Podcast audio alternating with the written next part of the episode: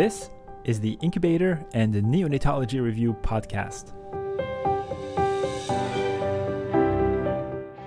We are your study buddies for neonatology topics. I'm Dr. Ben Courchia. And I'm Dr. Daphna Yasova Barbeau. Welcome. Hello, everybody. Welcome back to the podcast. It's really Wednesday now. Now we're now we're cut up. Uh, how are you, Daphna? I'm doing good.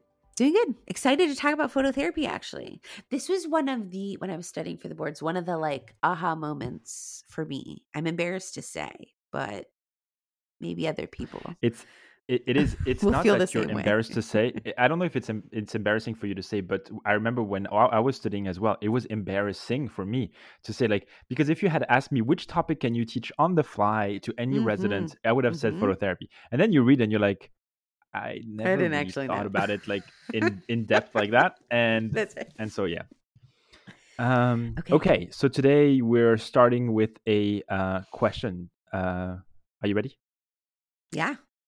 All right. So a 48. Uh, I'm not. Um, this question comes from uh, the.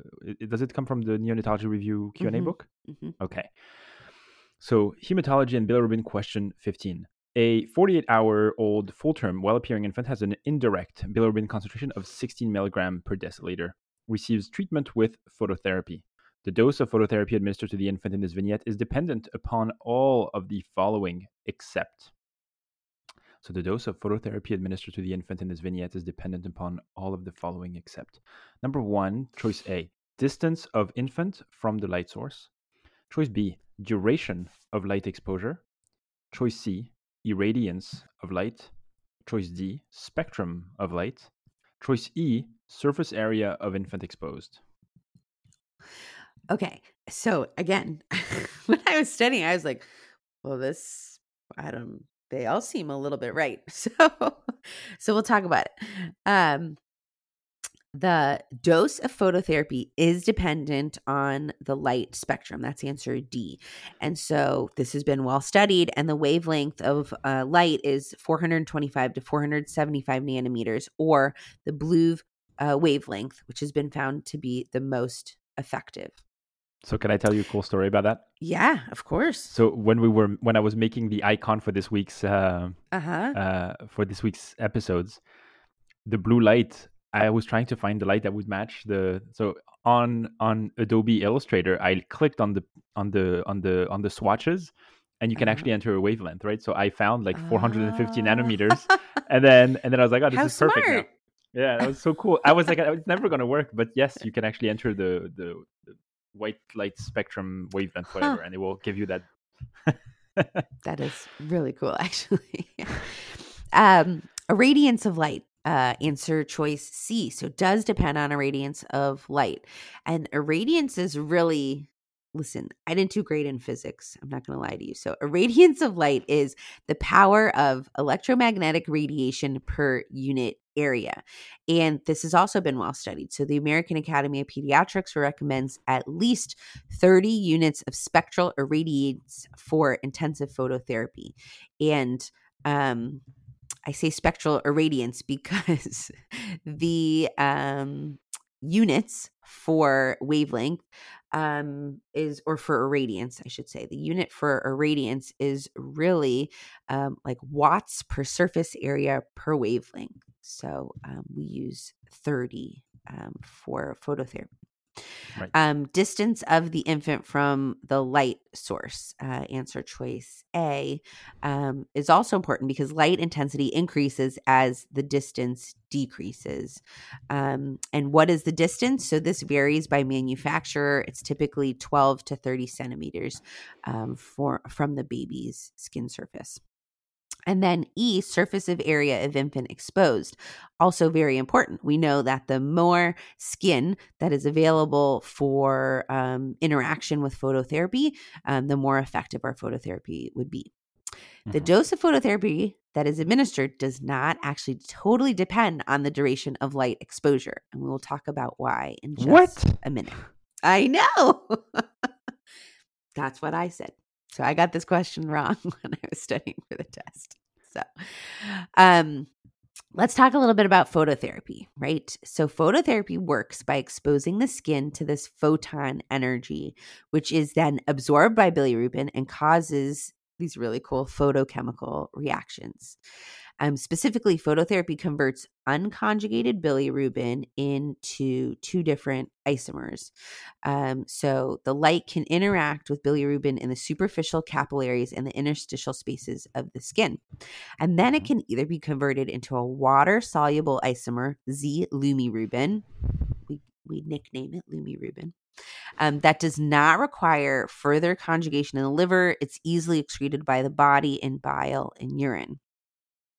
Um, and when it is converted into lumirubin, this is actually a structural isomerization of the indirect bilirubin molecule. So that means it actually changes the structure permanently. So this is irreversible. And once bilirubin is turned into lumirubin, it will not go back to bilirubin, which mm-hmm. Is really cool. Um, additionally, phototherapy creates a configurational isomerization for Z15E bilirubin, which means that um, this isomer is reversible um, so it decreases indirect bilirubin concentrations for some time by its ability to be excreted in bile. However, knowing that in this configuration, it can be converted back into unconjugated bilirubin. For example, once it is uh, turned into bile, it goes back into the bowel and it's away from the light source, it readily converts back to unconjugated bilirubin. Mm-hmm. So that's why um, conversion to lumirubin is so important. Um, photoisomerization begins almost immediately after exposure to the blue wavelength. And so that's why it's important to initiate phototherapy as quickly as possible. Um, that's also why um, the duration of phototherapy is um, less important. Um, the other important feature of the photoisomers is not only can they be excreted readily, reducing bilirubin, but they cannot cross the blood brain barrier. And this reduces the risk of kernicterus significantly. Mm-hmm. Um, interestingly, lumirubin, the structural isomer, the one that is um, kind of permanently changed, is actually made in much less quantities than the configurational isomer. But because it is cleared so quickly, it's the predominant effect of phototherapy. And the most important or significant reduction in bilirubin from phototherapy actually occurs in the first four to six hours from initiation because of the creation of lumirubin. So that um, bull, that portion of bilirubin uh, never turns back into unconjugated and it's easily cleared from the body. Mm-hmm. So that's why in our question, phototherapy efficacy doesn't necessarily rely on the duration of treatment. This is also why intermittent phototherapy um, has been studied and it's as effective as continuous phototherapy. And I think you might tell us more about that tomorrow. Yep. Yes. Okay. Uh, questions so far? No, no, this is very helpful so far. The other thing I wanted to talk about is the different types of phototherapy bulbs because I never really thought about it, frankly. I mean, I thought okay. about it and then I moved on. So I wanted to learn a little bit more about it. So we know there are halogen buns, there are bulbs, fluorescent tubes, or those overhead bank lights, those long tubes that look like, you know, the ones you put in the ceiling. And the newest version are the LED lights. Um, and of course, we have the fiber optic um, bilirubin blankets. And so they all work, quote unquote. Halogen lights tend to be compact, um, they're easy to use, they generate high radiance, especially at the center focus of the light. But one of the downsides is they generate a lot of heat energy, um, which can burn infants, especially if placed too close to the skin, and um, causes a lot of insensible water loss. So mm-hmm. um, that was a prevailing theme around phototherapy is that babies would um, have dehydration, have a lot of insensible water losses. And that was true for the halogen lights. Fluorescent banks work, but only when they're close enough to the infant. Um, often, when they're used like outside of the isolette, they're actually too far away. Um, and so it's really important to check the irradiance um, when you're using those banks. The LEDs tend to last longer, so they're they're a bigger investment upfront for hospitals, but they um, uh, tend uh, to have a longer longevity um, in terms of equipment. They emit their radiation irradiation without additional heat energy, so they're less likely to burn infants. And I've always thought about this too, but never really figured out. Those LED units have the blue light, but they also have these red or amber colored um, lights. And this is actually just to counteract kind of the visual effect of the phototherapy. Um, uh, insensible water losses are decreased with the use of LED and fiber optic lights. Yeah, cool, right? Those little red lights. Yeah. Um, the other thing I wanted to talk about um, is what's with like single, double, triple phototherapy. So the truth yeah, and is I think that I there's think um, I was gonna say I think I think I forgot if he did this on air or not, but Avroy Fanaroff, when we interviewed him, he was mentioning how back in the day they used to have to go and change the bulbs on the phototherapy. You remember he said he something like that? say Like that. Yeah. like he's like yeah there was a, a, a specific lifespan to these to these to these lights and and as a fellow he had to go and like change the bulb so you can be thankful for led lights that you don't have That's to wake right. up in the middle of the night to, to go To to go change light bulbs Can you imagine feeling like you're doing everything for a baby and then you had to like oh the light bulb stuff Go- where you know you had to change out the light bulbs. So lucky Came a long us. That's right.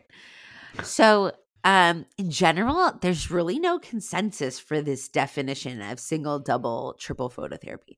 Some centers use it like very concretely that it's just like the number of devices that you have on the baby.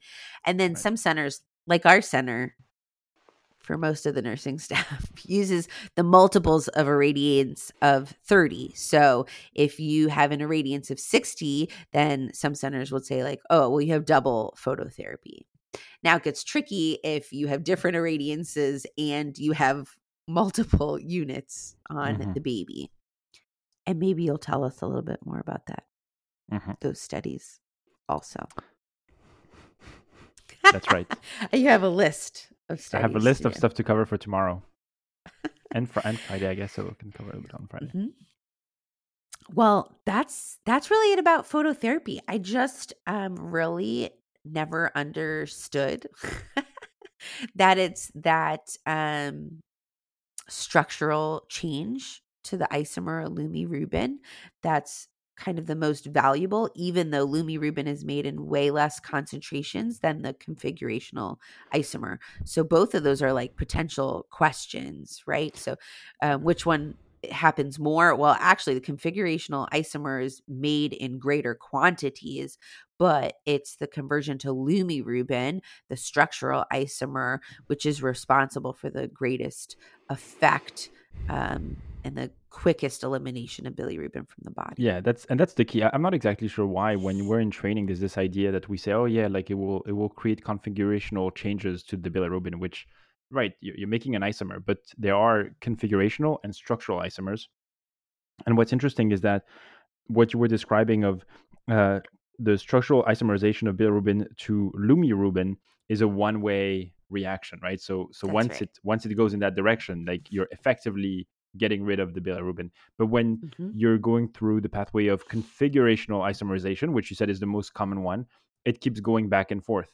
Um, which so so it's it's so you, you technically don't make that much. You could you, you don't make as much of a dent in your in your bilirubin level. So right that that's quite interesting. Um, yeah, it's quite interesting, and it's kind of nice that in bilirubin at least they've added um, Latin um, prefixes that make sense, right? So lumirubin is is the is the is the molecule that comes after you expose them to light, right?